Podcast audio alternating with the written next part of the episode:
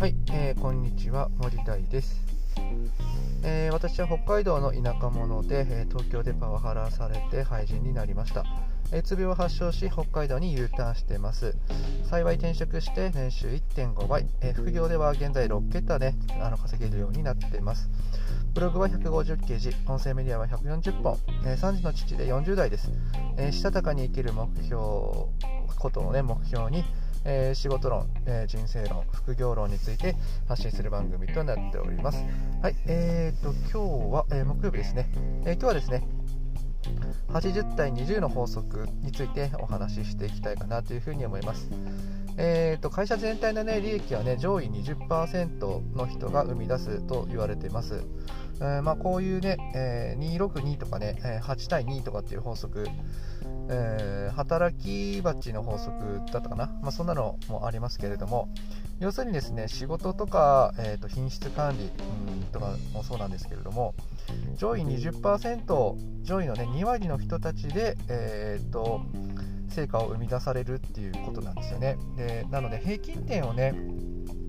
上げるためにはですね上位20%が引っ張り上げてくれないと上がらないということです、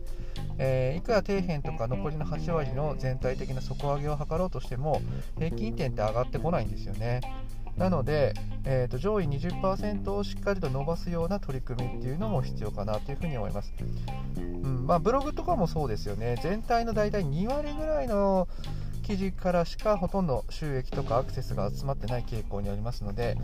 まあ、一生懸命ねブログ書いていっても全然アクセス集まんねえよっていうような感じですよね。10本書いて2本当たればいいかなぐらいの感覚なのでやっぱりこの80対20の法則っていうのがいろんなところでね当てはまるのかなというふうに思います、えー、なのでいつまでもねこう全然アクセスが集まらないそしてあんまり良くないところばかりをですね、えーと、手こ入れし続けてても全然ね結果に結びつかないということが、えー、多くあるかなというふうに思いますので会社もですね、えーと、上位20%自分のスキルの中の10個のうちのね2個を、えーと、伸びそうな2項について徹底的に伸ばしてあげるということも、え、必要なんじゃないかなというふうに思います。はい、えー、というわけで今日はですね80対20の法則についてお話しさせていただきました。はい、え、私の作っているブログではもっと楽しく働ける情報やサラリーマンの副業術を発信していますのでそちらも参考にしてみてください、えー、それではまたお耳にかかりましょう。またね